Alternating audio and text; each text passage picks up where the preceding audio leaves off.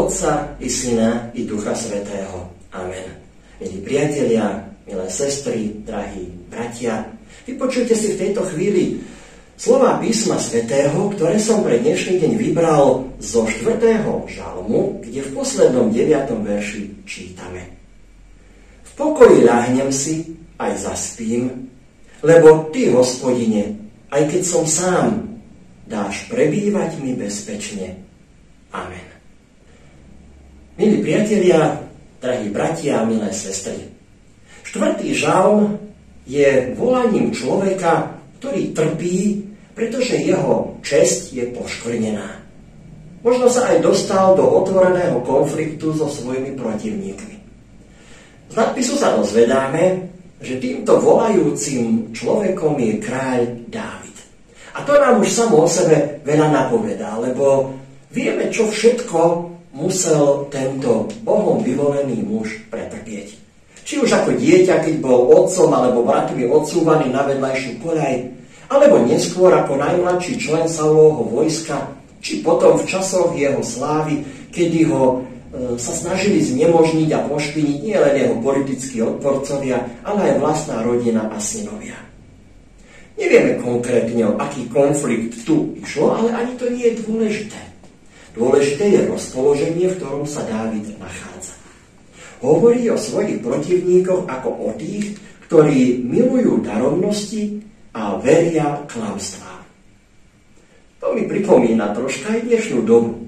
Veď aj dnes je veľa takých ľudí, ktorí sa vyžívajú v klebetách, nepravdách, intrigách alebo konšpiráciách, a milujú viac darovnosti a rôzne márnivosti, namiesto toho, aby sa usilovali poznať pravdu a obohatiť svoj život o skutočné hodnoty života. Ako by sme my reagovali na Dávidovom mieste? Možno by sme túžili potom a prosili Pána Boha o to, aby sa nás zastal, aby naša pravda bola nastolená, aby všetci poznali, ako nám kryúdia a aby im padla sánka z toho, ako sa nás Pán Boh zastane. Ale u Dávida nič také nečítame. On hovorí o svojich protivníkoch, chvejte, zmlknite a uvažujte vo svojich srdciach na svojom lôžku. A napokon prechádza k zaujímavému a krásnemu význaniu. Dal si mi väčšiu radosť do srdca, ako keď oni majú veľa obilia a mužtu. Môžu mať toho veľa. Môžu byť hmotne bohatí, no už len to, že sa vyžívajú v klamstvách a darovnostiach spôsobuje, že nemajú pevnú zem pod nohami. David o nich hovorí, že sami sa pýtajú, kto nám ukáže dobré veci. Nemajú nádej. Ani svetielko nádeje jasnej, krajšej a lepšej budúcnosti. A to je práve to, čo Dávid má. Lebo má hospodina.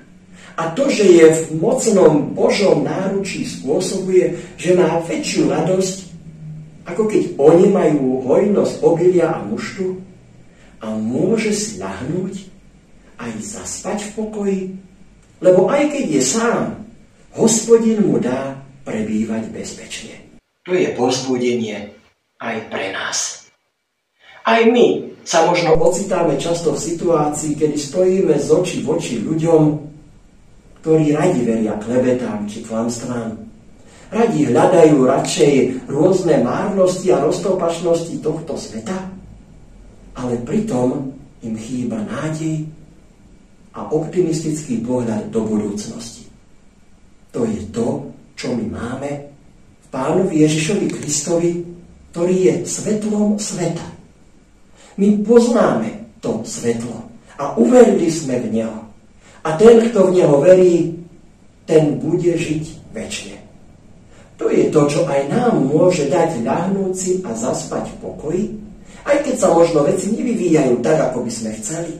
Aj keď je možno aj naša čest niekedy trocha pošramotená, naše plány ohrozené. Aj vtedy môžeme v pokoji líhať s tým, že sme v Božích rukách. A to nám práve dáva možnosť hľadieť do ďalšieho dňa s nádejou a očakávaním dobrých vecí. A to pritom nemusíme hovoriť len o praktických starostiach každodenného života. Začína jeseň, Prichádzajú dni, kedy budeme viac ako inokedy myslieť na tých, ktorí nás predišli do väčšnosti.